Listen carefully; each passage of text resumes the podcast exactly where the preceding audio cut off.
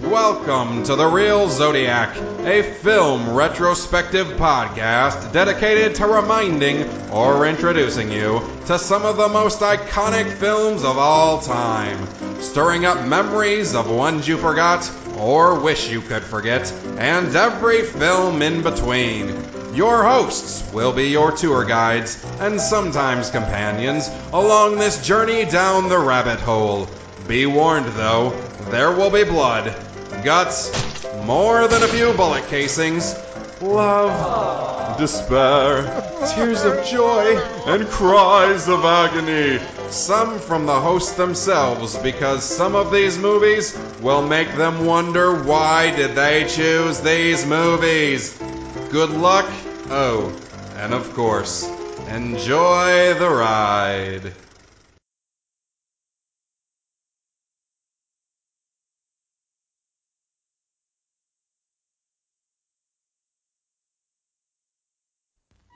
Neo Tokyo is about to explode.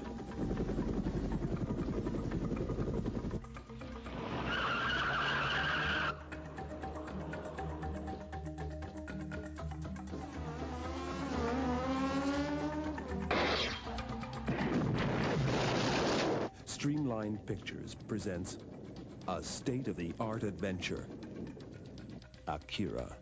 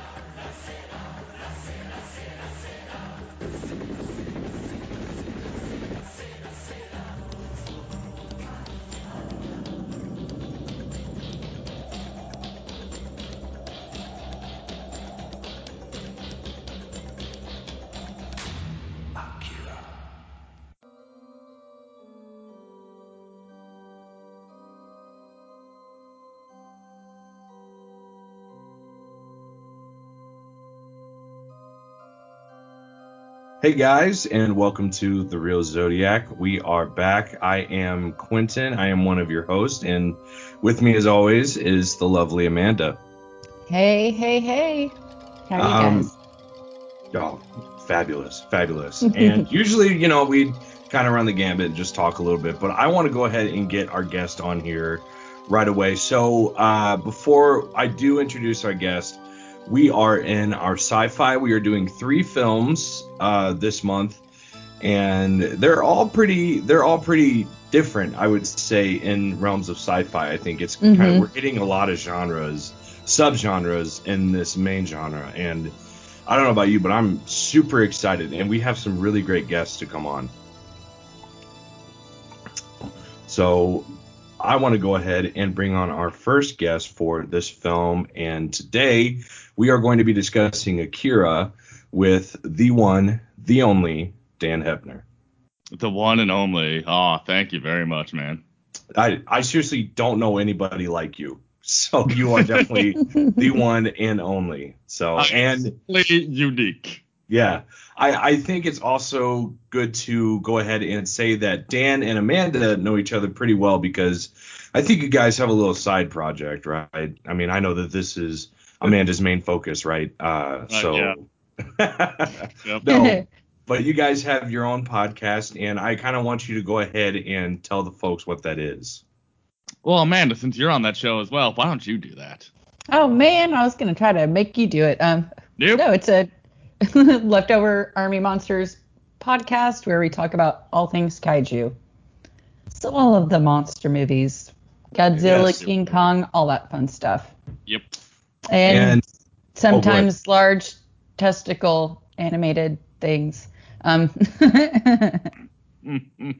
It's a podcast that I just I never knew would come to fruition until I like found it. I mean, that's kind of how I came to kind of see you, Dan, and then Amanda and Eric and uh, Tiara. She's on it too, and Mhm. you guys do such a realm of movies and just movies that I think nobody even like looks at, uh, you know, until they see your show or there's just a very like unique I'm gonna use that word again, unique uh like niche in that genre and you guys hit it on the head. I mean, there's just nothing like your podcast. I'm serious. I would say not only do we cover movies that most people don't even look at, they are not even aware that there's a shelf way in the back of the store that exists that has these on it. You know what I mean? Mm-hmm. You're right, Oh, and you're yeah. just you're uncovering it, man. Because I know Amanda, this that's kind of like your introduction to it all too. Mm-hmm. Yep. Um, 100%. because yeah, because I I don't know if I'm I'm wrong in saying this, but you didn't really watch any Godzilla films until this, right? Um, I had to Google the word kaiju when Dan put put his uh, request out there. That's Kinda like- amazing. What is what is kaiju film? What does that mean? Which is funny because one of the two things you'd seen before was Pacific Rim, which kind of westernized the Japanese Mhm. word for most audiences. Now, obviously, fans like myself already knew the terminology, but it put that out there in a big bad way for a more general audience. And that was one of the two movies you'd seen before the podcast. Funny, of Mhm. course, you still had to look it up. Oh yeah, I still had to look it up. I don't. Yeah, I mean, I watched that like I think in the theaters. They also give you a definition of it on text at the very beginning of the movie. Yep. First thing. Yep. That that and Jaeger. I I remember seeing that film and I thought. yeah, I remember the word Jaeger, but yeah. but not not Probably kaiju. because you think of it because of Jägermeister. That is probably 100% true. Of course, Um, German for hunter, and of course Jägermeister, master hunter. That's right. That's right, and that's how you feel whenever you drink some. So, anyway, That's not how I feel. oh goodness. you could take over the world. ears. No, I Um, want to crawl into a dumpster and die. Yeah. Same. Well, let's go ahead and get out of that. Um, I do want to say that this it's kind of cool because I feel like there's like a blending here. Mhm. Um, because we have the film that we're discussing today is one of your favorites, Stan, or just something that like you really enjoy. Kind of kind of go upon more with why we're reviewing Akira today. So this movie is incredibly important in the cinematic landscape. It's often in every conversation of one of the top 10 best animated films of all time. It basically almost on its own created the subgenre of steampunk, which we've all seen in various things from animation and, you know, cosplayers at conventions and so forth. And it also uh, exposed Western audiences to anime really for the first time and made it paved the way for anime to be a global entertainment uh, genre as opposed to just being a Japanese entertainment genre, which is why we have every major city has an anime convention of some kind. And again, you go to Comic Con or C2E2 or whatever, you see anime cosplay characters all over the place as well. This movie is why people watch anime in the US and the world at large, is because of this movie.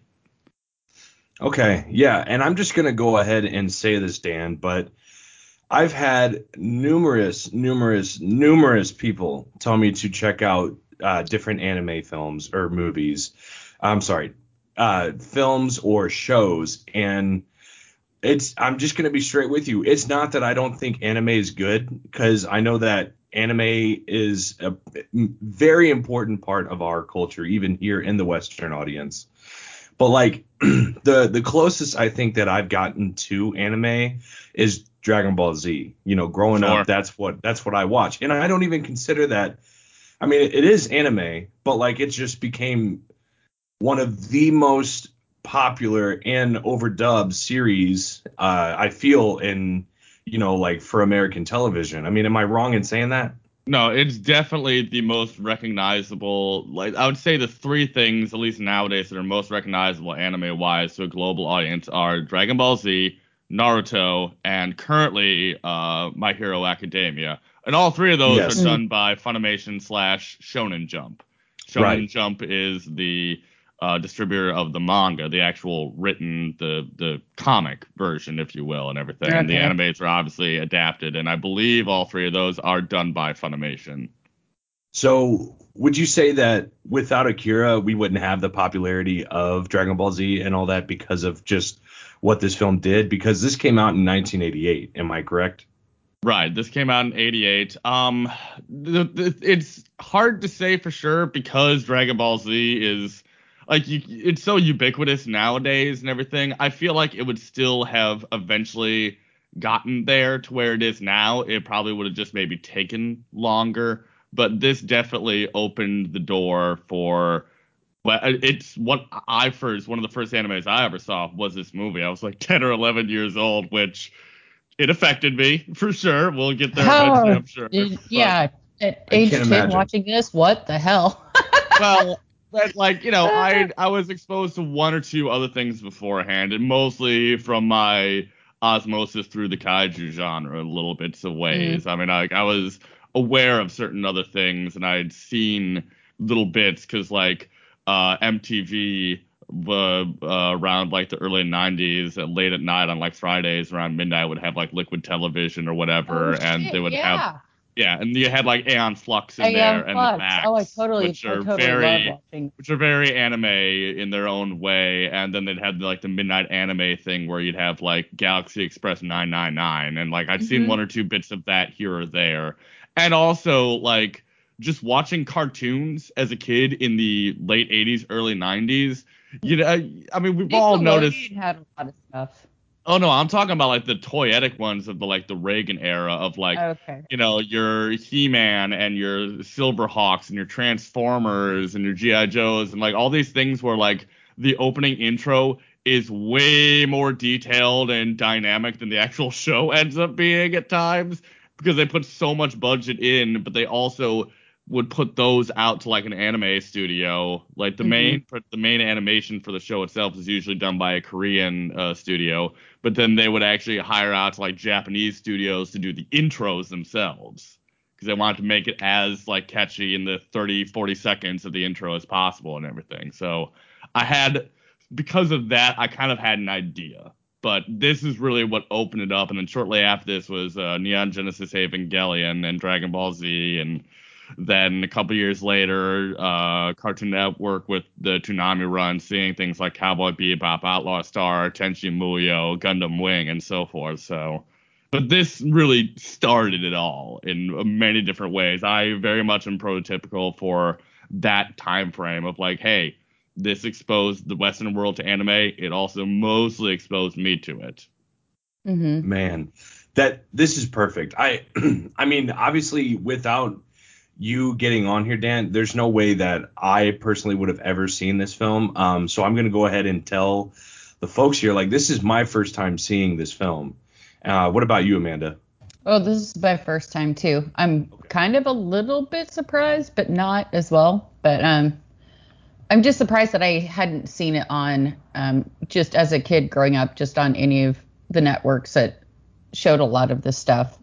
Right. Um, and I I tried even watching it. And I was like, maybe I've seen part of it, maybe I've seen bits and pieces, but no. There's I- imagery that's very iconic. Yeah, You've probably there's stuff seen that- at like conventions of C2E2 of like a poster of like the movie poster of Kaneda walking up to his bike and everything. It's a pretty iconic Mhm. shot. That bike itself is one of the most iconic things of it to the point where Yeah. we've all watched Ready Player One, right? The movie. Right. yeah. The the bike that Artemis has, the Mhm. race at the beginning, that's this bike. That's kind of what I figured. I was like, That's okay, insane. there's going to be points of reference for sure. Yeah, Yeah. This this bike is one of the most iconic things out of the movie. And that's crazy to me to just even think of because, yeah, before seeing this film, I knew nothing about the cult following, and I knew nothing about just not even the cult following, just like the the big following. Um, Amanda, when we put that we were going to be doing this film along with our other two films, my I had three people text me and say, "Dude, we're going to be listening to this because we love Akira," and I'm Oh, just like, what the hell? You know, like I just didn't expect that. And they said, make sure to text us right after you're done because they they just they want to know how I felt about it. And like I said, I mean, we're gonna get into it. Obviously, Is this it- is Isn't You need- this the um who uh there was possibly going to be a remake of this or a newer adaptation There- from Taika Waititi, right? there's been talks about a live action American or Hollywood made Akira movie for many, many years. And it's one of those things that's never gotten off the ground. And, you know, there's there's a little bit more chance of it happening af well, initially when the Ghost in the Shell live action with ScarJo happened, but then after the backlash of that, uh, I think probably not. I don't think But- it should. I, I seriously don't I- because of that. Ghost in the Shell is a perfect example of it not working. and first of all, to be perfectly honest, like there's I don't think anything anime should ever be adapted to like a Hollywood live action. It's just not a translatable thing. There's cultural differences, the style in animation versus live action.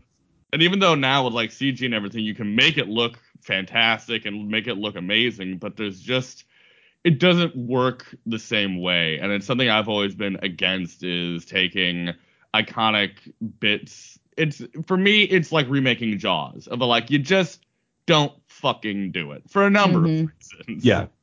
And I- also, I can- you wouldn't be able to call it Akira, I think, because uh, Akira, one of the things, the reason it's called that in the quote unquote titular character is named that, just a little tidbit. Akira is like the Japanese version of John. It's like an extremely common name. Amanda, you should recognize that because think about this. Just in Godzilla movies alone, three iconic Akiras. Akira Ifukube, the original Yep. composer. Akira Takarada, actor. Akira Kubo, actor. Like Of Akira is course an I know. incredibly Definitely one of name. those. so if they were gonna remake it, they should just call it Steve.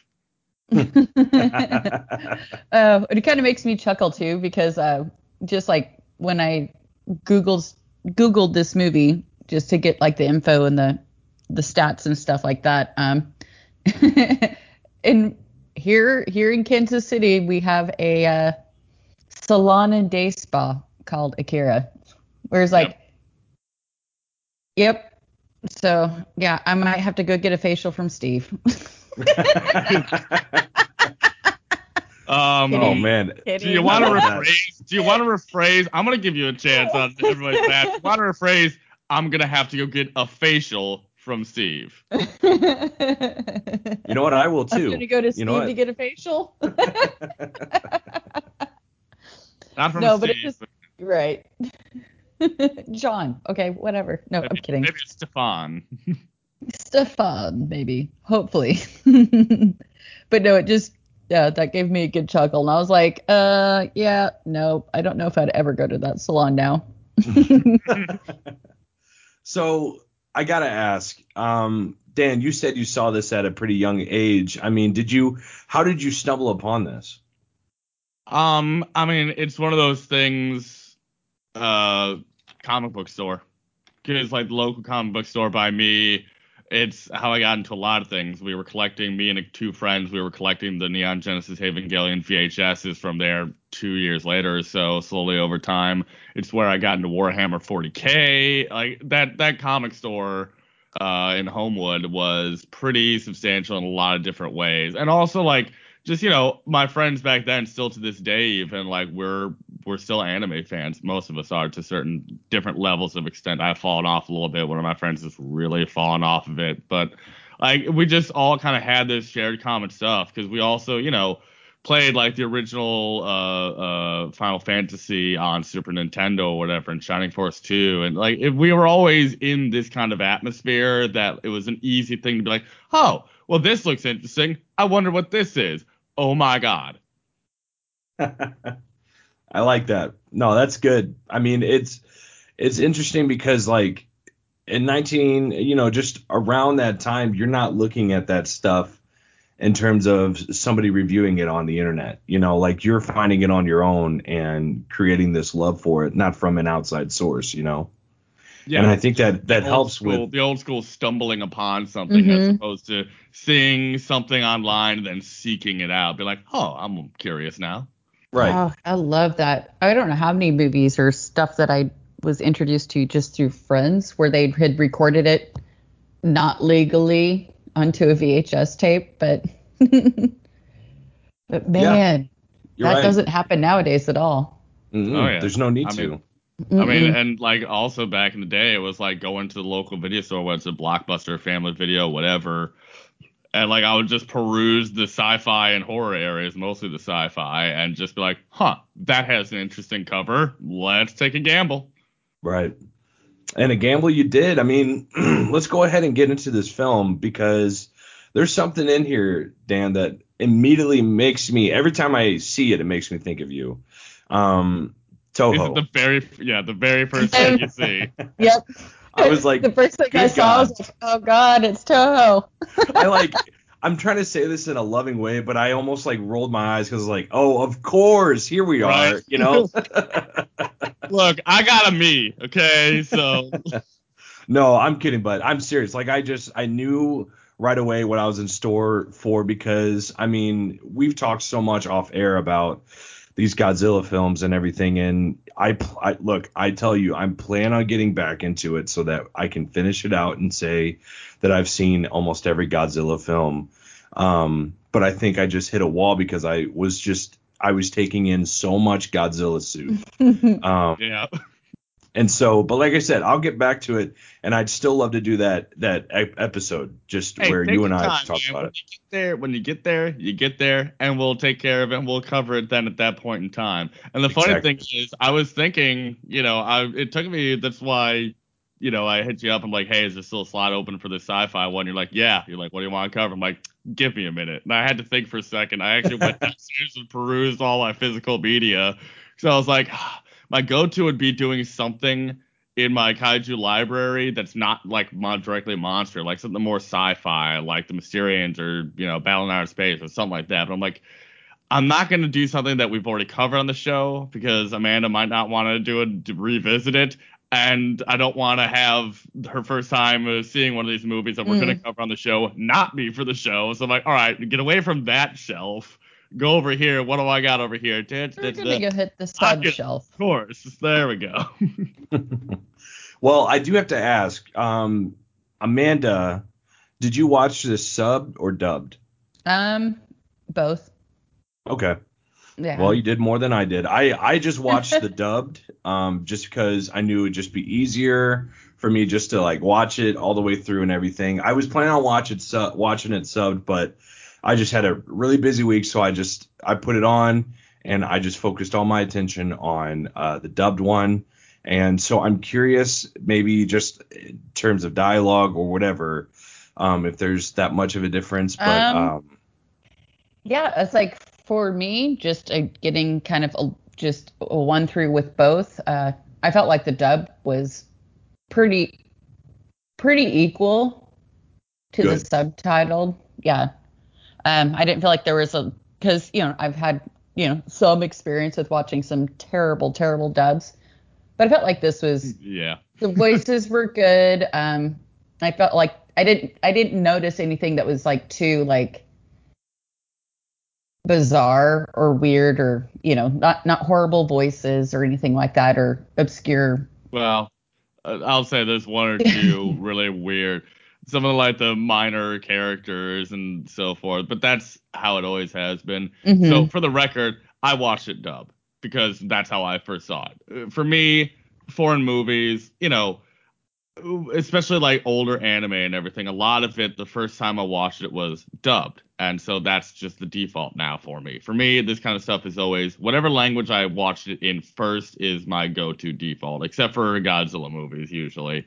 And this was dubbed, and so I always watch it dubbed. But it's also because like I know almost all of these voice actors for the dub in here because they've all done a ton of stuff. Um, Yeah, that's was that's what I was Amanda, ask you about. our lead character, Kaneda, he's done, he's voiced by Johnny Yong Bosch, Adam, the second Black Ranger in Power Rangers. okay. Yeah, but he's gone on to have a very extreme, prolific voice acting career. He's played things, you know, he's done Vash the Stampede in Trigun, a very famous anime. He like he's uh he's uh, the main character in Bleach, uh, which is a really big anime, also done by Shonen Jump. Like he's done, he has a very extensive voice acting career, and this is some of his earlier stuff. And I always pick him out instantaneously. But then like Tetsuo is the voice actor, Joshua Seth, I know him. Uh, Kay is the voice actor, Wendee Lee, I know her. I know Jamieson Price, Michael Ruff, Michael Lindsay, Robert Axelrod, who uh, specifically played uh, Shima, Shimazaki.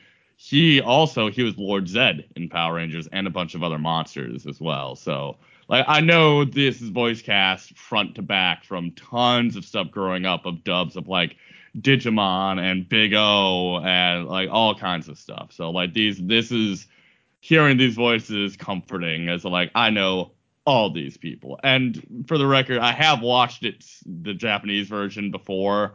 Uh, it and it yeah, it's the as you were saying, Amanda, the the dialogue and everything is pretty equal one to one, mostly not one to one like directly, but like you're getting the same point across, and they're not like yeah, doing the it's not Pokemon thing. super. Yeah, it's not, not super bizarre Pokemon- or weird. Yeah, you're not doing the Pokemon thing of like them eating a rice ball and be like, this burger is delicious.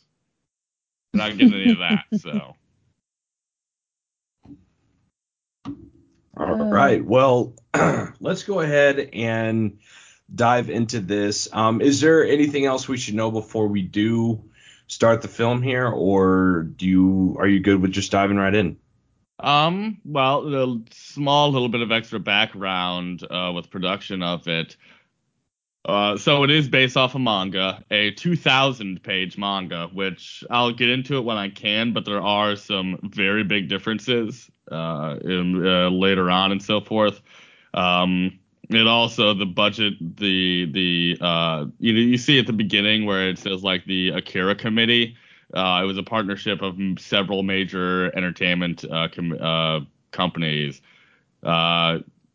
Kadanasa, Mainichi, Broadcasting, Bandai, Hakuhodo, Toho, Laserdisc, and the Sumitomo. Uh, and the initial budget was 1.1 billion yen. It ended up being 700 million yen, which is about five 5.5 million dollars budget for the movie. Yeah, I saw that. I mean, I don't. the The only thing is, I don't do a lot of research for animated animated films, um, just because I'm not watching them all the time. I don't watch a lot of animated films. I mean, if they're they're on, I'll watch them, but I'm not like as hardcore and looking stuff up. Is 5.5 million? I mean, like, is that a good budget for an animated film, or has it only gotten more? at the time, and for a long time, it was the highest costing budget for an animated movie ever. Really? Okay. Yeah. I just wanted to see what um to kind of compare it to. More modern age like Disney and Pixar stuff have obviously had higher budgets, especially obviously Pixar stuff or whatever. But yeah, it at the time it was the and again for a while the highest uh budget for an animated feature of all time. Perfect. Okay. Um, so I want you to go ahead and kind of run through these characters real quick. Um, just not even, you know, not even just for me, but like maybe just to, so just so we can start getting the names down and ringing them through, so that it's it's kind of easier for everybody to follow. Okay, so you just want me to like run down some names for you real quick? Yeah, just the characters, like the the main characters and everything. Okay, so the two main characters really are uh, Kaneda Shotaro. Uh, he's the one with the jacket with the pill on his back and the bike. Uh, and then we have Tetsuo Oshima. He's the one who becomes the antagonist, if you will, for the movie. Uh, there's Kay. She's the one who's part of the anti-government infiltration uh, team that ends up with Kaneda through circumstances. You have Colonel Shikishima, who is the main military guy who's kind of in charge of all this stuff with like the Akira committee and all that whatnot. And that's really most of them. And then you have some uh, secondary characters like Kaori, who is uh, Tetsuo's at the time girlfriend, Yamagata and Kai, who are just other members of the bike gang that Kaneda and Tetsuo are part of. Gotcha. And then and then you have uh, Kyoko, Takashi, and Masaru, who are the what are the, the children, quote unquote, numbers 25, 26, and 27, who are also referred to as the Espers. The Espers. There Creepy you have it, zombie babies. Yeah. We'll get into that. please. Um, so yeah, I'm just gonna say this right now, and this isn't to like deter my views or my rating of this film, but man, this is a weird fucking film. totally. Hell in a, yeah. in a great way though. I think the way it starts out and the something I love about films like these, the animation can get as wild as it wants. and um, you're not really questioning it in in terms of like how you would look at it in a live action film.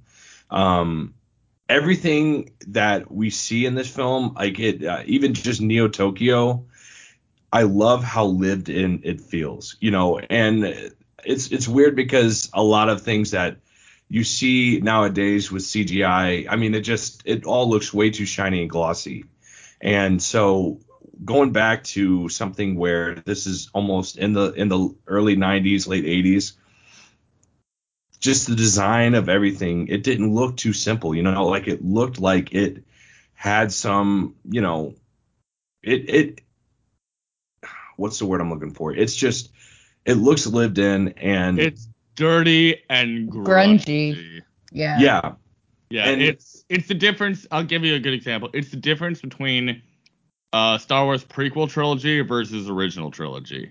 yeah, exactly. I mean, the animation itself looks stellar. I'm going to tell you right now, this film had amazing, amazing animation. Um, they, they did such a great job. They made everything look so good, and you will not hear me complain about how this film looks in any way. Yeah. Um, For the record, more than 160,000 animation cells. yeah, I could, I believe that easily. They took their time with it. I, I felt like, like it didn't look, you know, sim. Like I said, it didn't look simple or very cheaply made, and um, it it just it, the the premise of the film reminds me a lot of Blade Runner. That's what Mhm. like kind of had me in throughout this whole film was that it was like a Asian uh culturistic uh Blade Runner. Yeah, absolutely. And uh, the the the manga for Akira came out in 1982. Started in 1982. So and then because Blade Runner, correct me if I'm wrong, was that 84 or was that 82? I can't remember off the top of my head now. But like there there's a lot of influence. This this movie in so many different ways has influenced a lot of like sci-fi genre because a lot of like sci-fi filmmakers saw this went holy shit that looks like I said it's it's beautiful but disgusting because it's so dirty and grungy and just like Neo Tokyo looks like a shithole. Yeah. No, you don't Oh, want to hang out there at night. No. Like, well, there's- it's kind of. I was just gonna say it's kind of one of those things where I'm like, uh, it blew up okay. Maybe it needed to happen. I don't know. But yeah, I mean, we start off the film with what looks like an atom bomb, you know, Yep. and we're led to believe that it was that it was it was that, um, and it, like it would kind of with the World War Three and everything, and just yeah, it had you believe that, and the fact that what we're seeing in the beginning ties into the end is just magnificent. That is one thing that I really appreciate with this film. Um, we're obviously going to be in in full spoilers uh, for everybody, so just knowing that. Yeah. If you haven't way, checked this film out before, the before you record, this, this the incident of the destruction of original Tokyo in 1988 is what triggers World War III in this universe because everybody thought it was, you know, most people aside from the people who fucking knew thought it was an atom bomb and that's what uh, started World War Three, more or less. yeah, it I don't know, like it just and from what we see later on, I mean, it's just insane how it all ties back. But um, Yeah. yeah, so Dan, what do you want to hit first, man? Um that's a good question. That's a very good question. So I mean, we've talked a little bit about the animation and everything, but there's so much you can talk about. Like the some of the animation stuff I think is the best bits of it is some of the like incidental environmental effects they do of like when the colonel's first going when we're first seeing him going to where they're keeping Akira uh under the Olympic Stadium and like when they're opening door you're seeing like the ice layers that have built up on the door because it's all cryo frozen and everything and you're seeing that break off and everything to seeing their breath there and like all these the smoke effects and everything all these little bits and pieces of like really detailed animation that continues throughout this entire movie from beginning to end is just most anime, like most anime, obviously is done on a budget and it has to be pumped out rapidly because it's a week by week thing, right? But this is a movie, so it's obviously very different. And it's what I think is the difference. A lot of people are daunting, like they find it, trying to get into anime daunting because there's, you know, you look at the most popular things. Again, Dragon Ball Z, Naruto, Bleach, One Piece, Case Closed, uh, My Hero Academia, and all these have like and My Hero Academia is currently ongoing and already has like well over 100 episodes, but all the ones I mentioned have like 500 plus episodes. And you look at that and go, I'm not even going to fucking start that.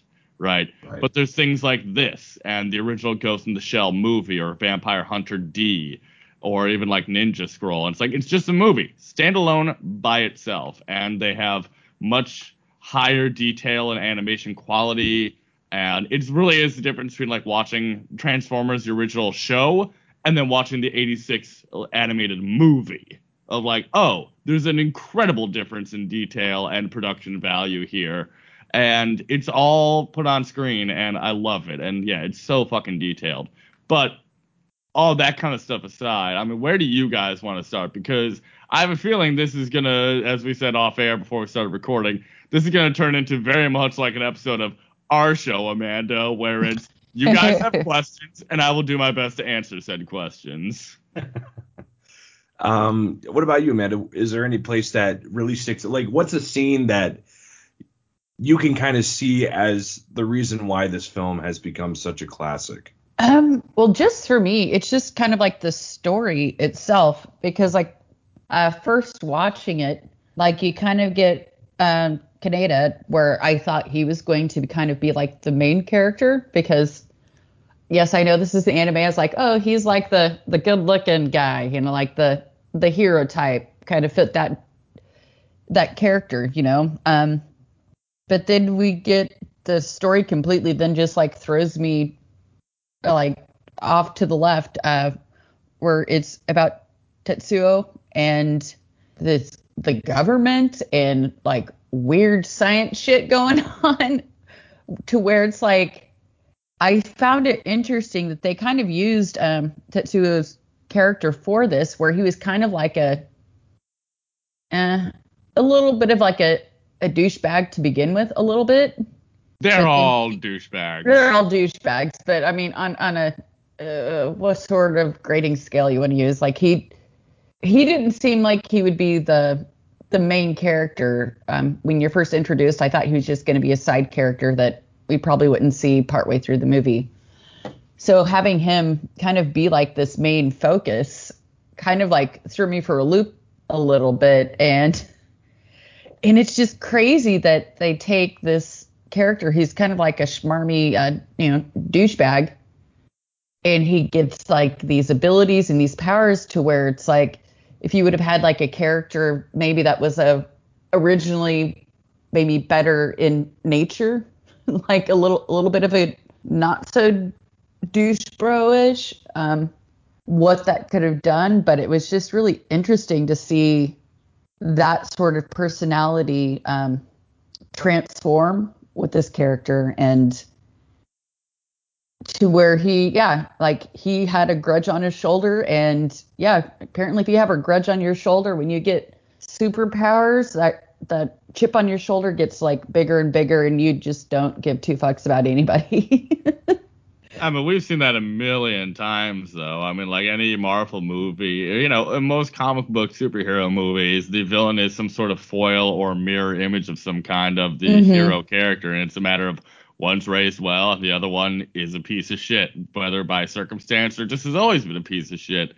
And it's it's funny because like watching again this time, especially, it really made me think of like, yeah, you wouldn't want any of these people to have these powers, you know? It's a Yeah. real and zero it's kind of what the fucking point overall Mhm. is. Uh, you That's know, the kinda what- the overarching theme really is about like, hey, once again, Humans 'cause- suck. Well, and again, because of course Japan always has a chip on their shoulder about I don't know messing with super sciences because they got nuked twice. Go figure, they might have a unique perspective on the whole ordeal and whatnot. But it's always boils down to a lot of times like, hey, messing in God's domain, maybe we shouldn't do that because people kind of are fucking terrible. And especially not just people, teenagers suck. We're full Mhm. of raw emo, you know, they're full of raw emotion. I was there, you were there, Quentin, you were there, Amanda. We've all been there before, or some listeners might still be there. You, it's all raw emotion, and you think everything is so much more important to- than it really is, and you have no sense of perspective. You barely have real object permanence, to be fair, in some cases. And you know, yeah, put a fucking teenager who's had a hard life and is a fucking member of a bike gang who goes out at night fucking beating the shit out of other bike gangs in a oh, fucking Oh yeah. rundown city. And yeah, give this person near omnipotent powers and see where the fuck that's gonna go. Badly, weirdly enough. oh my gosh, yeah, just even the introduction to the bike gang and just kind of like how this society has evolved from, you know, what it has said what, what 2019. So like Oh, that was some of the weird stuff too. It's like post World War Three, um, the aftermath of that, and then it's like, oh, this is 2019. I was like, eh, considering it's 2021, are we far from this? Even without having a third world war. I mean, I I, don't, I don't see were cities. I don't see cities with cool, awesome pipes all over the fucking place for no goddamn reason. Yeah, so the I'm not, architecture's I'm not not there, happy. But society. I was told the future in Blade Runner, in this, and a lot of anime, I was told the future was going to be this weird, crazy, cyberpunky thing with all these tubes running all over the place. I don't get a fucking one goddamn tube except for the fucking internet, which is apparently a series of them. So I'm not satisfied. Aesthetically, the current civilization does not look cool enough. Dear world, give Dan tubes. Put that on a t-shirt. Give Dan tubes. More tubes, all the tubes, useless tubes, big tubes, Um, small tubes, red tubes, blue tubes, all the tubes. I want to get back to Tetsuo um, because anytime he was on screen, I was hooked. I was glued to it. I loved seeing this character's downfall.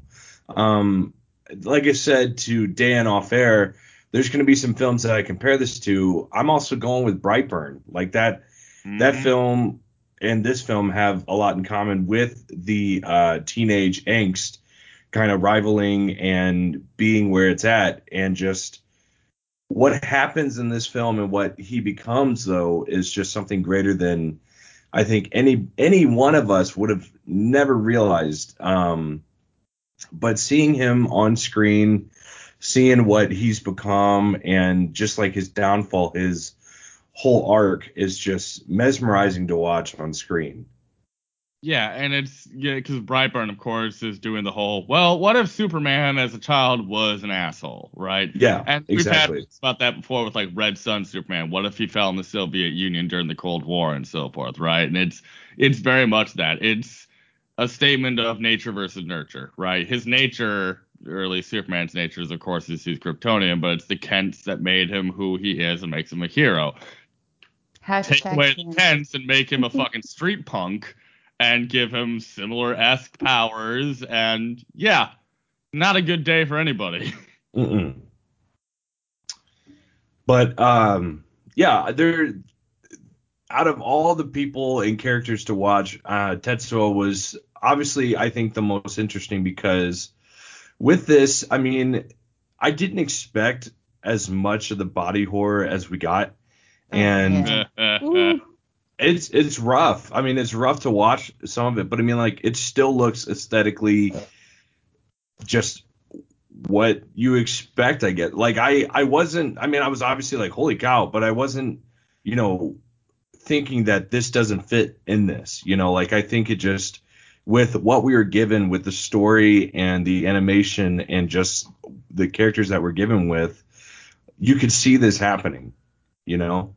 Yeah, and especially you talk about his downfall and everything, because yeah, you know he's keep calling him a street punk and a bike gang member and everything, but like you know they're all and the city isn't exactly doing well, obviously, as we're seeing like anti-government protests constantly throughout the film, and there's riots breaking out and people just setting off bombs all over the place. Like it's a rough fucking place to be living, right? So you know you can't. It's not fully his fault. It's an environmental factor and obviously the system failed him after his uh, he was orphaned and whatever, right?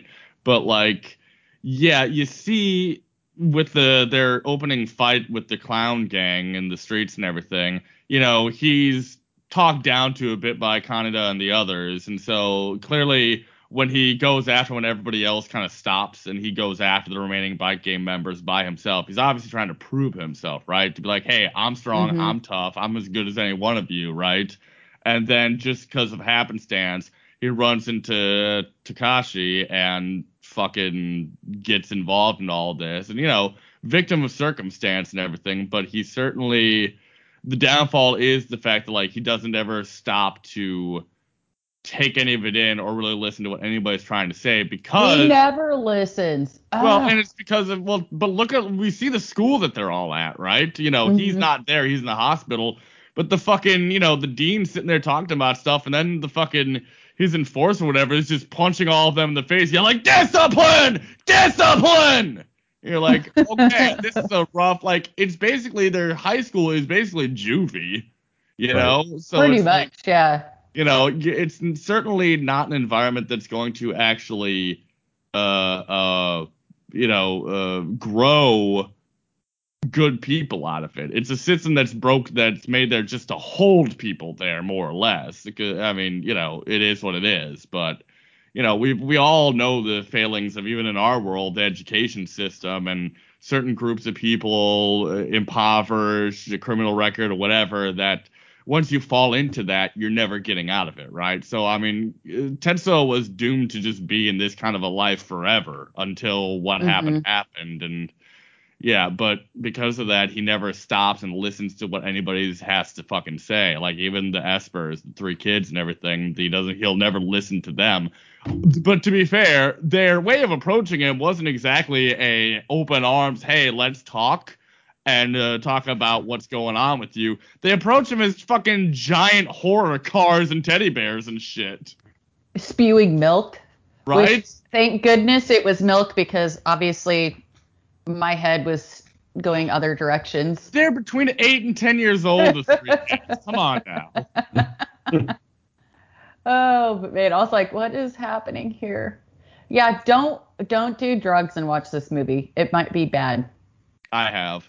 Oh God, no what was that way. experience like? Uh, well, I mean, I was very familiar with the movie already, so I was okay. But yeah, probably don't do it your first time watching this. yeah, def- definitely don't. Definitely don't. Yeah, no, I, I was just seeing what else I would get out of it because I've Uh. done that before with things like Evangelion. Spoiler alert for when we cover that shortly here. Uh, what is it? Uh, yeah, it kind of.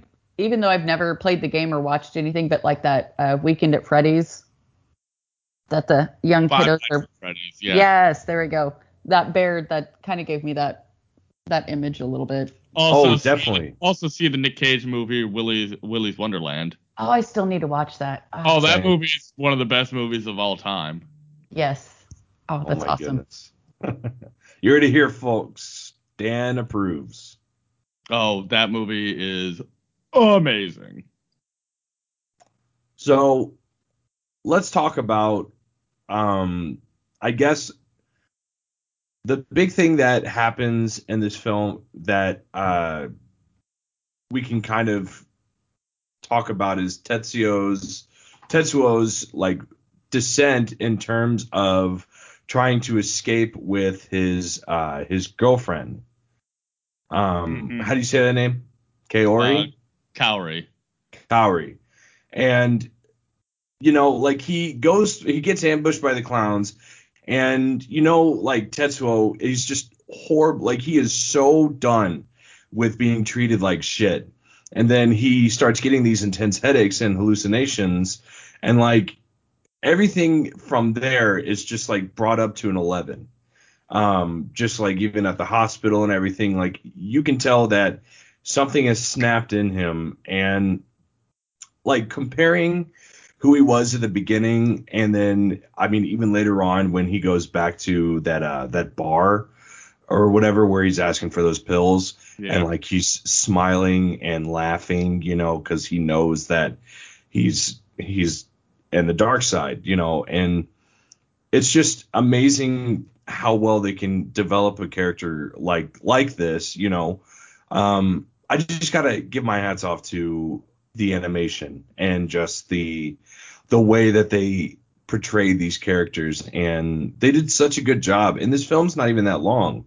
It's like what, less than two hours? It's two hours. It's Yeah. about- right. Yeah. hmm And there's some really good stuff of foreshadowing, like the first time when, uh, yeah, he gets ambushed with the, when he takes Kaneda's bike and goes off the Kaori, gets ambushed by the clowns, and then after he's like beaten, he gets rescued and he's beating the shit out of the one, right, and starts walking away. The two things that he sees as a hallucination is first, he sees like the city crumbling around him, and then like the ground crumbles along his shadow, and then he goes up to him and he's crumbling apart, and then he falls in, and then he sees his guts, all of his innards come out, and he's trying to desperately put them back in. It's all a hallucination. But that's both; those are two great bits of foreshadowing of like as the city is going to be destroyed with him because he falls apart, and then the body horror, the really fucking fucked up body horror that happens at the end, and everything is foreshadowed there as well. So very good bits of foreshadowing what's to come in short order here. As Oh, the very. as the very first inclinations of his powers starting to manifest. Yeah, and I couldn't help but think, uh, just watching just that first bit, um, where his body is crumbling apart, how it like we've all had those like dreams where like your teeth are Sure. falling out or crumbling out of your mouth. It was kind of kind of kind of gave me that same creepy vibe. So I thought that was, I mean, easily relatable, even though it was like a a hallucination. And by context, you understand what it is later on in the movie Mhm. because the female Esper, the young girl, Kyoko, her whole thing is about precognitive ability and seeing the future. She talks about the dream that the city is going to be destroyed and many thousands of people will die. We'll see Akira again and so forth. And that's his his very first real manifestation of power is through those two little hallucinations, precognitive ability and seeing what's going to happen. But he has no way of knowing what that means. So Right. Later on, via context, we get the understanding of it and everything. And if you're watching it, you're either keen enough or you've watched enough times, you can piece those two bits together. Right.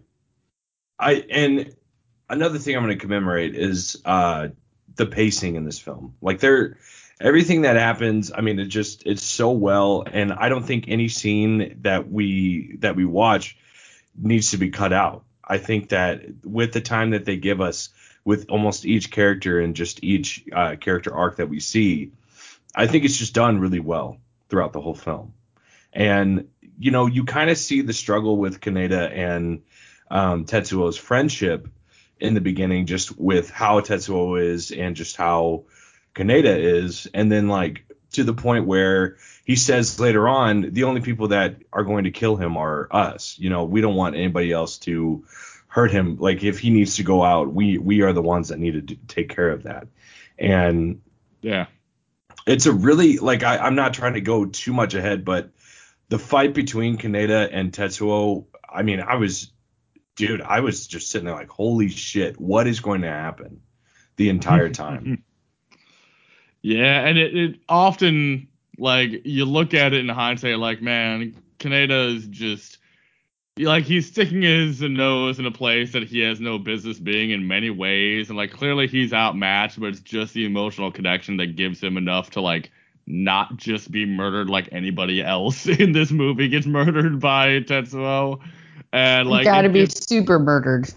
Right. Exactly. Like he should be in about 80 billion pieces on multiple occasions, but he just happens to luck out because the emotional connection gives him just enough to like lower Tetsuo's defense enough to not get killed and whatnot. Um, but like, and I also, I really, I've always understood their relationship because it is very much like, oh, you know, as we see by the ending, again, jumping ahead a little bit of like, hey, how they first met and everything. And they're both, you know, newcomers to a school that everybody picks on them and so forth and whatnot, right? And I mean, keep in mind that's well past the original uh, Akira incident in World War Three. It's all the post-war era of World War Three and whatnot. So it it helps in context just think about that. Like, wow, yeah, kids will still be kids even after something like that. People are fucking shitty. But you know, there's always like, yeah, I I for a long time had that with a group of friends where it's like there's clearly the leader of the group of friends, and you always feel like not the leader or like the one of the it's it's the thing of like ah I'm clearly like one of the goons and not like the leader or even like the like one of the trusted elite people, right? It, he always Tetsuo clearly felt like he was always just like part of the group as opposed to like a member of the group, Mhm. you know, with like his own place and his own standing. He was just kind of there. He always that was his feeling always and whatnot. And so, you know, as he's getting this power, he says it multiple times to Kaneda about like the role reversal of like how does it feel to be weak and helpless this time now, huh? Or you know, you don't need to be doing the saving anymore. I'll be doing that. So if you're ever in trouble, just ask, buddy. And they, that's what I said, like in the in the beginning, that's how I felt just observing that character and having him be the one that gets this power and stuff. I mean, well done. I mean, like that's well written. So I can't imagine how much more in depth that is with the manga. It's very much a, a take on the whole like power fantasy thing, right? Of like, oh, Mhm. you feel misunderstood, no one gets you, or like you're weak and helpless, and then to give that person, you know, extreme power to dominate everybody around them, right? And it's like, all right, are you going to use her responsibly, or are you going to do this? Yeah, I I find it interesting. Like, let's just let's do this. Let's kind of imagine what would it be like if the roles were reversed and Kaneda was the one that got the powers. I mean, I think it would still be a bad situation, maybe not as bad, but it ain't going to be good. Okay. Okay. I it makes me wonder just where would where would the characters, I guess, in terms of, you know, his gang, I mean, do you think they would still stick by him in terms? I mean, I just I can't I Oh, go ahead. Mm, and I hear, I kind of hear what you're saying. I feel like if it was uh, Kaneda, then he maybe would have taken a minute to listen. I think his buddies would have stood by him a little bit more, and he would have been maybe more cocky, but not um, angry and frustrated. Yes, definitely. I mean, yeah, because because Tetsuo never felt like a true member of the group and everything. He's constantly trying to, you know, you know, the first time he gets out of the hospital, what does he do? He goes, sees his girlfriend, and then steals Kaneda's bike and tries to just run away, right? Kaneda, Mhm. on the other hand, would have, you know, he would have come back as like looking like the conquering hero, right? And would have like, Right. no, we're gonna we're gonna take over all the fucking tur- turf territory, you know? We're gonna go eliminate all the clowns. We're then gonna do this. We're then gonna do that. But I feel like ultimately the problem would still be the the physical and mental deterioration of the character. Less just fucking blind rage all over the place, but definitely would not be a good happy ending by any stretch. Nope, nope. It would not had a happily ever after ending for sure. but that's my question too. Is like, like I know um, Tetsuo has the interaction, and then like the government takes him and everything. But how? Um, because I haven't watched this, you know, multiple times and still just trying to process it. But so how does he get like the mental connection with Akira and get the powers and abilities? Like I felt like I missed some of that explanation. It's a bit complicated, so I will do my best here Okay. to explain it. One moment. Mm-hmm. There we go. I had to get that out. so, as when uh, Kay and Kaneda are in the cell talking, and she's and basically Kyoko, the Esper girl, is talking through her, and there she's talking about like you know all the potential energy in people and everything, right? And like life forms and how we build all this stuff. Where does all that energy come from? The idea of the con- conservation of mass and energy, right? So the what we're supposed to believe is that this a certain level of psychic potential is there in everybody. Every human being has a layer of potential. But the three that are the three surviving Espers, the three kids, their you know, their potential is pretty much maxed out. I.e., I could have even from a young rate age trained as hard as I could, but I would never have the physical and athletic ability of a LeBron James. You know, like there's just certain genetics of like, well, I'm not gonna ever be six foot eight or whatever and be able to fucking dunk on a motherfucker. I just that's not in me. So the varying levels of psychic potential in each person are varying. So it just so happens that Tetsuo has this level of ability locked within him potentially. Okay. And okay. it's the it's the interaction with Takashi getting his bike blown up in front of him that extreme burst of psychic energy that Takashi had to use in order to stop a you know 100 plus mile an hour speeding motorbike flying at him and then exploding it inches from him and not getting hurt. That uh, usage of psychic energy plus then if you notice when right after that accident and they take back Takashi and then they take Tetsuo with him on the helicopter, what do they fly right over? The Olympic construction site. Yep, the Olympic where Akira, site. Where Akira is being held underneath. So it was the raw usage of uh, psychic energy kind of unlocked the door, and then being right over Akira kind of like triggered more of it. All all the lines crossed at the right at the right time. Yeah. It's basically like okay. you know like uh, uh, spirituality with like ley line connections and everything kind of a thing. And uh, Akira is basically like a nexus point. Okay. Oh, it's a nexus event. kind of. Sorry. yes, everything just happened to circumstantially hit at the right or wrong way at the time. Mm. Okay, I didn't know if it was. I, in either way, it's like I didn't know if it was that simple or that complicated, which is kind of both. But yeah, I kind of thought that, but it wasn't. I didn't feel like it was from what I had watched wasn't fully explained because there's just so much happening in this movie. Like it's just, I mean, like nothing really dragged. It was just layers of different kinds of action all the time. Tora's like, oh, maybe I overlooked that or misheard something or missed a part, but no, it's something you pick up more on on like subsequent mm-hmm. viewings. Gotcha. So, do you think? And I mean, I I'm going to answer this question, but I'm also curious for you, Amanda. Do you think that watching this film multiple times and not just one sitting, but just overall is is saying that this is a good movie or there's just too much going on? Like, would you say that with too much going on, it, it can also be detrimental? Um, no, I for me, I feel like just even just now being introduced to this, um, I feel like every time you watch it, you can get something new and pick up new things. And so I feel like the film was really well done, even though there was a lot going on but it's definitely one of those films that every time you watch it, you can probably pick up something new, a new layer, a new perspective, you know, because I'm still, yeah, there's still bits like I have it playing in the background where I was like, I don't remember that from watching it earlier. but right.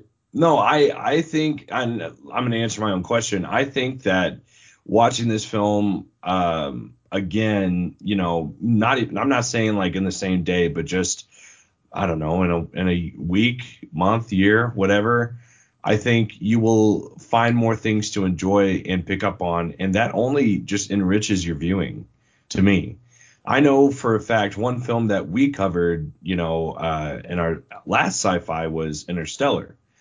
I watch that film almost yearly because I love like seeing it from a different perspective and the science and the I mean, it's just a visually beautiful film. I mean, if you want more, uh, please go back and listen to that review with uh, Philip Guillet. We had a great time with that discussion. Um, but it, it's just it, it's comfort for me to go back to a film that I've seen before and find new stuff, and it's great. And so I'm gonna tell you this, Dan. I am, and not to you know, I guess spoiler or spoil what I'm going to say about this film later on whenever we rate it, but I, I want to. I want to go back and watch this again because there is a lot that I definitely didn't pick up on. And like I mentioned in the beginning, uh, the the bomb that we see, I mean, it's very well clearly not a atom bomb.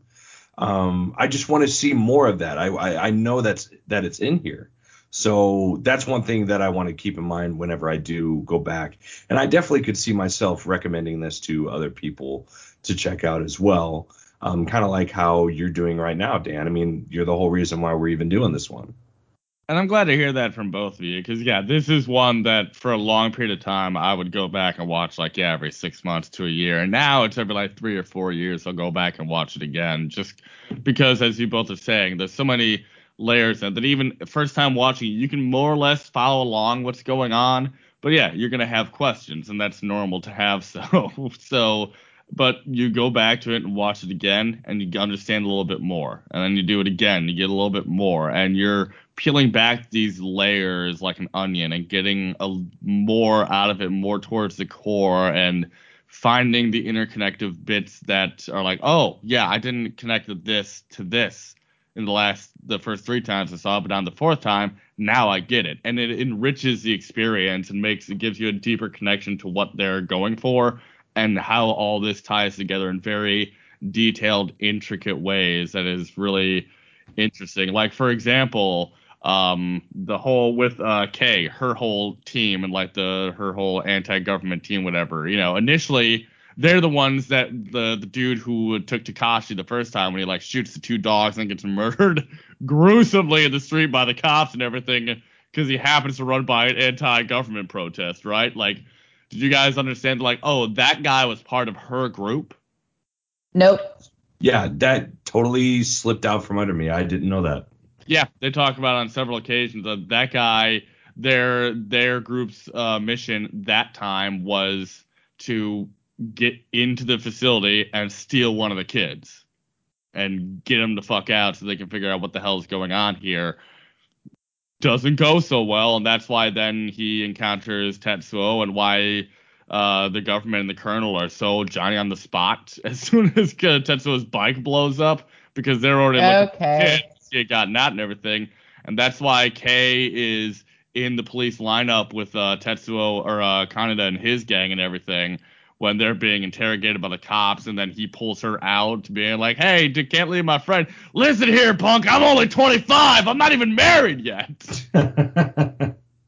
So right. that's how that all connects. And then her, the leader of that group, Ryu, the one that Kaneda is constantly asking her, like, so what's the deal between you two? Are you the guys like together or whatever? He's the guy that later on goes and sees the old government dude when like the coup d'etat is happening. And then he shoots him in his office, and they both die in the fucking alleyway. One from like choking on drugs. Yeah. That Yeah. was another image too of like teeth crumbling that No, that's just, no, that's like 20 fucking pills. In yeah, mouth. it's 20 fucking pills, but yeah, it still gave me that imagery though. Yeah, and like he's choking you. There's just this horrible gurgling noise he's making as his heart gives out and everything. You're like, oh, that is a, ooh, that's fucking just shoot me in the head instead, please, for God's sake and everything. But like, did you understand? Because earlier on, some of the government stuff before everything goes to shit, the colonel's talking with uh, one of the other like government officials, and they're talking about like, I can't believe that there's a mole. There might be a mole inside of our military organization it's the old dude with the pills that's giving Oh, it okay. Ryu, and that's how they knew about the kids and the baby room and everything, and that's how they kept getting their orders, and that's why they all went there in the facility when uh, Tetsuo happened to be going after the kid, the espers in the baby room and everything, and when uh, Kei and Kaneda are on like the flying street sweeper sewer thing with the machine gun attached to it and everything. So that's how all that kind of connects together because they were getting their orders from that. And that's why the colonel, uh, when he's leaving, uh, one point when like the government dude's like, hey, you'd be stripped of your command and placed under arrest, and then just has one of his guards shoot the dude. Because that's all Oh. tied all to that of like the government, because of the fact the executive council, because of the fact that like this information keeps getting leaked out. Because we have like the the Akira cult, right? That's Right. going on. The fucking crazy priest with the insane like fucking afro or whatever that we see later on gets killed in the bridge incident and everything. Mhm. Like the information of of Akira himself should is a government secret, but it's been leaked out because of this old dude, the one who dies of the pills, in order because he's undermining the government's uh, attempts to cover all this up and everything. Like there's a lot in there. There's that, like, a lot in this movie. Yeah, there's a lot in there that yeah, uh, the group that Kei's with, and uh, as a result, Kaneda and uh, the Colonel and the Mole and the anti-government organization and protests and everything, all that's actually tied together, and they do a good job of like. Because even though you guys didn't necessarily understand the, all those connections and everything, it still does a good job of like you just feel like it's world building, right? Of like, oh, just the city's fucking Mhm. falling to shit, and there's all this anti-government protest. There's a fucking crazy religious cult worshiping Akira, and I don't know how that fits in and everything. And but like, it just feels like good world building as we're going along, but at the same time, it's all actually connected plot wise to each other. Yeah, very true. Very true. 'Cause that's kind of how I absorbed it. Like I knew that these other things were happening, but I didn't know how they were all connected. But they were just layers upon what this were or this world's uh, history was. Yeah. I'm so I'm just taking it all in. You know, Yeah. I feel like like our audience too. Um, Hey, give yourself a minute. It's all right. well, I mean, the the craziest thing I think, and it's kind of like a um a twist for us, but Tetsuo goes to the lengths that he can to hunt for Akira and to find out that um, his remains have been sealed in jars for scientific research. I mean, that that totally got me. I was like, "Oh my gosh." And so like you could feel that he was at a crossroads there. He could either give up or take the whole world with him, you know. And I mean, obviously we see what he does, but that was a very powerful scene for me. What about you guys? Go ahead, Amanda. Oh, uh, no, just definitely, definitely overwhelming. And uh, yeah, I feel like even though there's like so much happening in this movie, it's still trying to make some basic statements where, yeah, hey, hey, humans, if you're given the power, maybe uh, don't let it go to your head. Um, because you could bring your country down around you and uh like literally i mean it's it's basic but it's complex if that makes sense No, I I, mean, I- totally get what you're saying. I feel like how that's most things are. Like the basic Right. core of something is simple, but it's how you build around it that Mhm. makes it either stupid or worthwhile and everything. Um, it's actually much much worse than probably either of you realize. So obviously the giant explosion, the atomic explosion, quote unquote, that starts World War III that we see at the very beginning of the movie, that's Akira's powers coming into fruition and out of mm-hmm. control. Here's the thing. He wasn't dead after that. okay They, they recovered him afterwards, alive, then dissected him. okay okay so i thought like the the bombing at the beginning was a foreshadowing No, that was what happened. okay that is what happened okay okay okay Yeah. Yeah.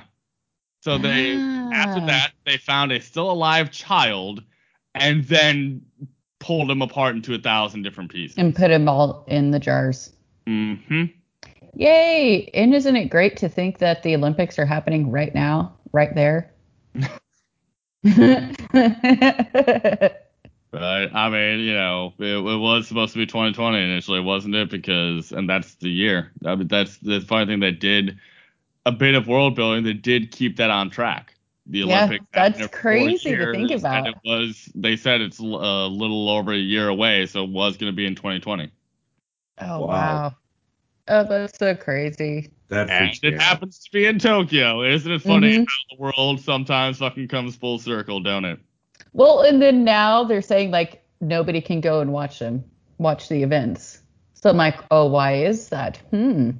Maybe it's because they have a deconstructed child hiding underneath with If only- superpowers. If only the world were so interesting. But Uh, luckily for at least the morality of things, and this is ties into the ending, Akira at that point had transcended simple physical form. Mm. Right. Which is why he comes back at the end, even though he's just a bunch of parts in glass jars looking like the fucking secret of the Ooze from Ninja Turtles, right? yeah, that's what it reminded me of. Thank you. I couldn't Yep. I couldn't put my finger on it, but yeah, AGRI. Yep. That's what it is. But man, and that final transformation of Tetsuo. Oh my gosh. There was way too much to deconstruct there. It was just like, what is coming out of this man? The thing that's always grabbed me the most about it is that while these big, you know, sluggish pieces are, you know, dropping to the ground, and there's all these little tendrils that are spewing, that are coming out in all these different directions. If you look at especially a lot of them, they all have fingernails on them. So like all these individual tendrils are like individual fingers literally coming out as his. It's a thing of like as his body is literally falling apart on a molecular level and mutating rapidly like the fucking thing in John Carpenter's The Thing, right? Mhm. It's Right. still trying to retain the host body form, if you will. So it's still trying to retain like elements of humanity, but it's like someone trying to, you know, it's like you trying to fucking build a large intestine out of out of you know whatever, right? And it's like you Mhm. don't you have an idea of what it's supposed to be because like you have one and you've like you know pay attention to health class, but it's like I don't know how to fuck what the fuck it really is, right? And so it's like his body's still fighting, trying to retain elements of humanity as it's literally losing it bit by bit and coming in this bloated mass. And, you know, what does it look like several times as he's this big fucking hunk of mass? A baby. It's I did notice so that. gross. Yeah. It's so crazy. Well, it's the whole, you know, like, uh, you know, 2001 Space Odyssey, Odyssey Mhm. thing. Right? Immediately It's thought like- of that too. Yeah. Immediately thought of that when I saw that imagery. I was like, oh my god, another film that uh has like transcended. You Yeah. know. Exactly, and that's that is very intentional, and it's definitely harkening back to 2001 because obviously Mhm. that came out well before this did and everything.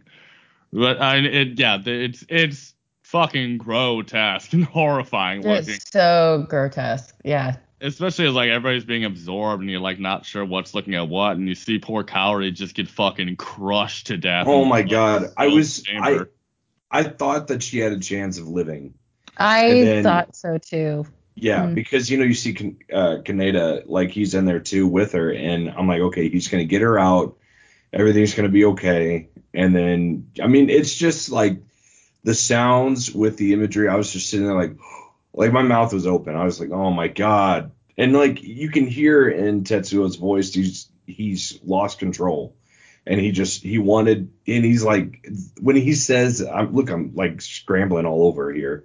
Uh, but whenever he says like he can feel her, you know, it, it just her oh, pain horrible. is going inside of me. yeah, yeah. like he horrible. absorbed her as she's dying and now feels her pain through him along with everything else that's happening like oh that's that's not good That's not good. It's so sad. Oh, but Yeah. man, just well, and that's the thing too, is like because um, just the graphics and, and images, because you know where he's like hallucinating in the beginning parts. So when other things started happening, I'm like, so is this real or is this a hallucination sort of thing? But then it like goes past that, obviously, and it's like, nope, this is for real happening. This is a real thing going on. so I kind Yeah. of liked that little that mind trickery that it kind of did.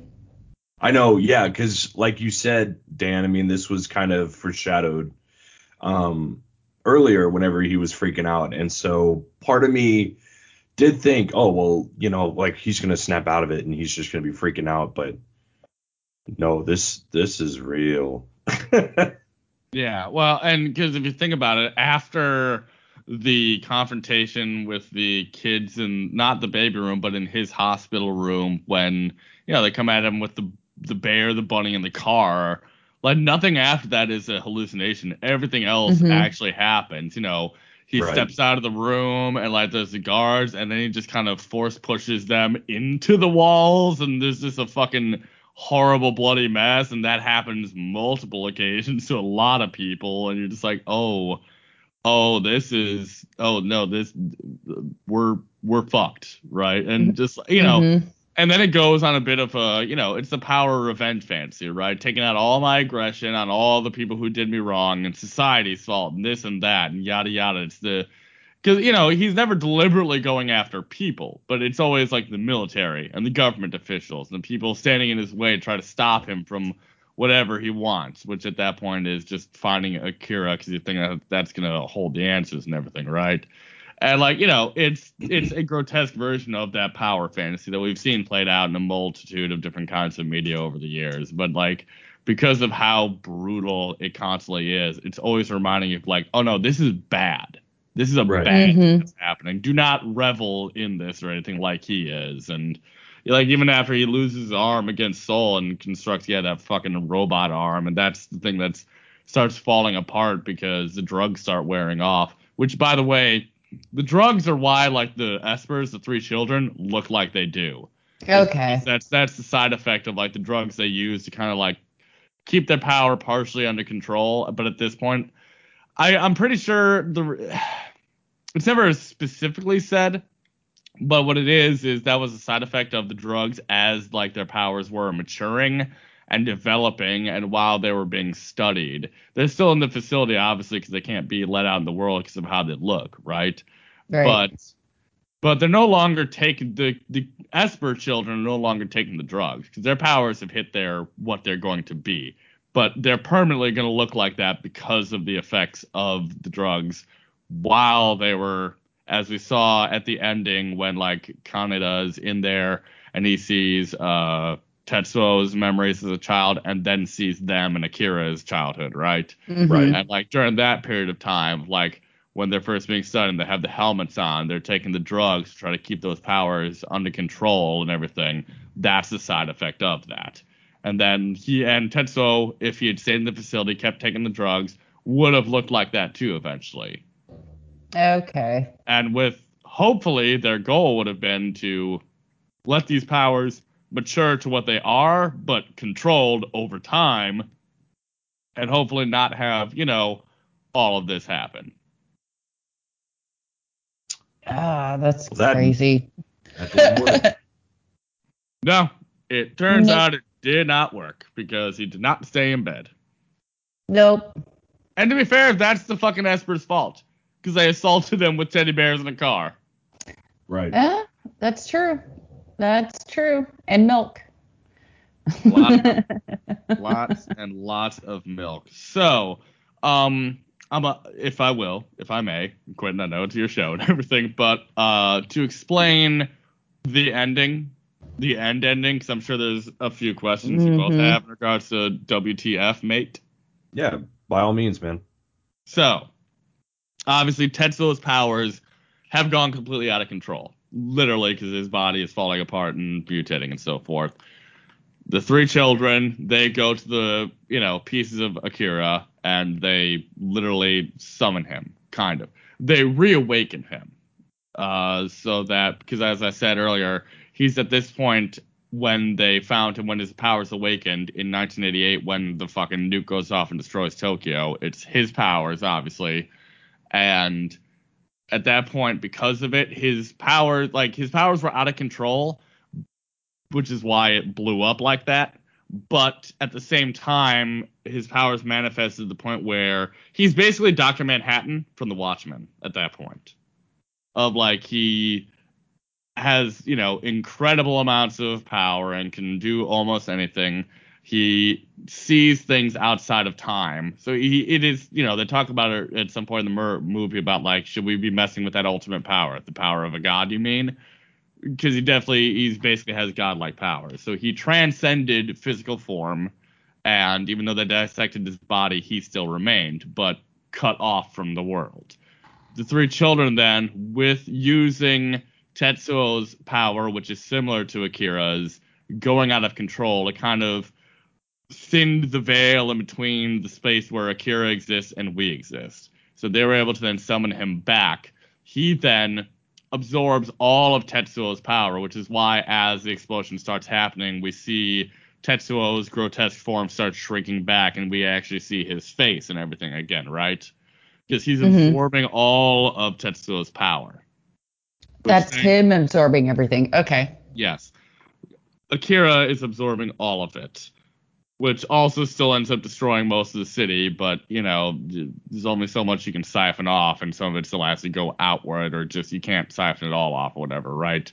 But so ultimately, what happens, like when there's the tiny little ball of light that uh, Kaneda grabs and then it's just gone, is the children, Akira, and Tetsuo leave back to the other dimension, more or less, where Akira was. And then Tetsuo, if you notice in the credits at the beginning, we're seeing like this crazy pattern, and then we're seeing like galaxies fly by. I don't know if you guys watched through the credits or not. Watched it, but definitely at that point, my brain was like, what did I just watch? Okay. so, you know, like the last line is like, I am Tetsuo, right? Right. Mhm. That's basically Akira took all of them plus Tetsuo into a new dimension. Think of it like the DC universe uh, multiverse idea. They birth a new universe. Tetsuo, by Akira bringing him out of our world, takes him to a new universe and creates a new Big Bang, creates a whole new universe with life. Okay. it's very weird and a bit complicated to all of it. But also there's lines in there like, hey, Kei, Kaneda, your wannabe girlfriend, we through all this process when like Kyoko has been psychically manipulating her, we unlock psychic powers too. So she's got psychic powers that are gonna develop as well. Okay. Um, so then my question is, um, looking at the timeline, the manga was not finished before they finished this film, correct? Oh, the manga is very different. Okay. Akira in the So- manga, so they Akira So they kind of uh yeah. well, no, in the manga, Akira is still alive as a person. And he oh wow. but like the incident that happened initially when his powers awoken left him like per, without a personality. So he's just kind of a blank slate. So like Tetsuo quote unquote rescues him and they form this like mental bond. And like Tetsuo is basically using him as like a weapon at, at one point and everything. There's a lot of differences that I can't really get into because it'd be going in. There'd have to be another like two hours into this podcast, and I don't think we want to do all that. Um, but like it is extremely different. But but you know the the writer of the manga I don't have his name pulled up at the moment. Katsuhiro Otomo. Thank you, me.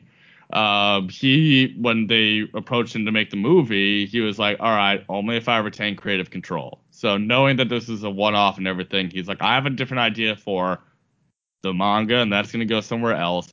But here's if we're doing it like this, here's what I want." So Right. this is not a like bastardization or anything. This was Okay. he his decision to do it this way for the movie. Maybe they should have Game of Thrones should have taken a couple notes then. Well, Oh yeah. Well, uh, dude, I I can't thank you enough for coming on here and talking to us about a movie that, like I said, I would have never seen and realized how much of a classic it is in the world. Um, so like I really I really hope you know we really appreciate that. Hey man, if I'm good for anything, it's showing people either semi-obscure or really, really obscure shit that no one else has ever fucking seen. I'll take it. But before we do anything else, we have to make sure we rate this thing. yep. So Yep. I'm curious. One out of three reels. Let's go ahead and start with Amanda. Yeah, I'll give this a a 2.5 just because I feel like I need to watch this again to unpack it even more. Um, and it was an entertaining watch. Super weird and wild and I was kind of wanting to watch an animated sci-fi for this go round, so this definitely hit that box. So Perfect. Um, I'm gonna go ahead. I want to. I want to save yours for last, Dan. right, Um, we're all in suspense of what mine's gonna be. Yeah, exactly. yeah, Dan I'm hated to, it. He hates it. he, horrible. I'm gonna have to give this one uh 2.9. Um, and the only reason I'm giving it a 2.9 is not to best Amanda, I promise. Um, but kind of going what she said, I really enjoyed this film. I think it's really good, and I could see myself um, recommending this to a lot of people.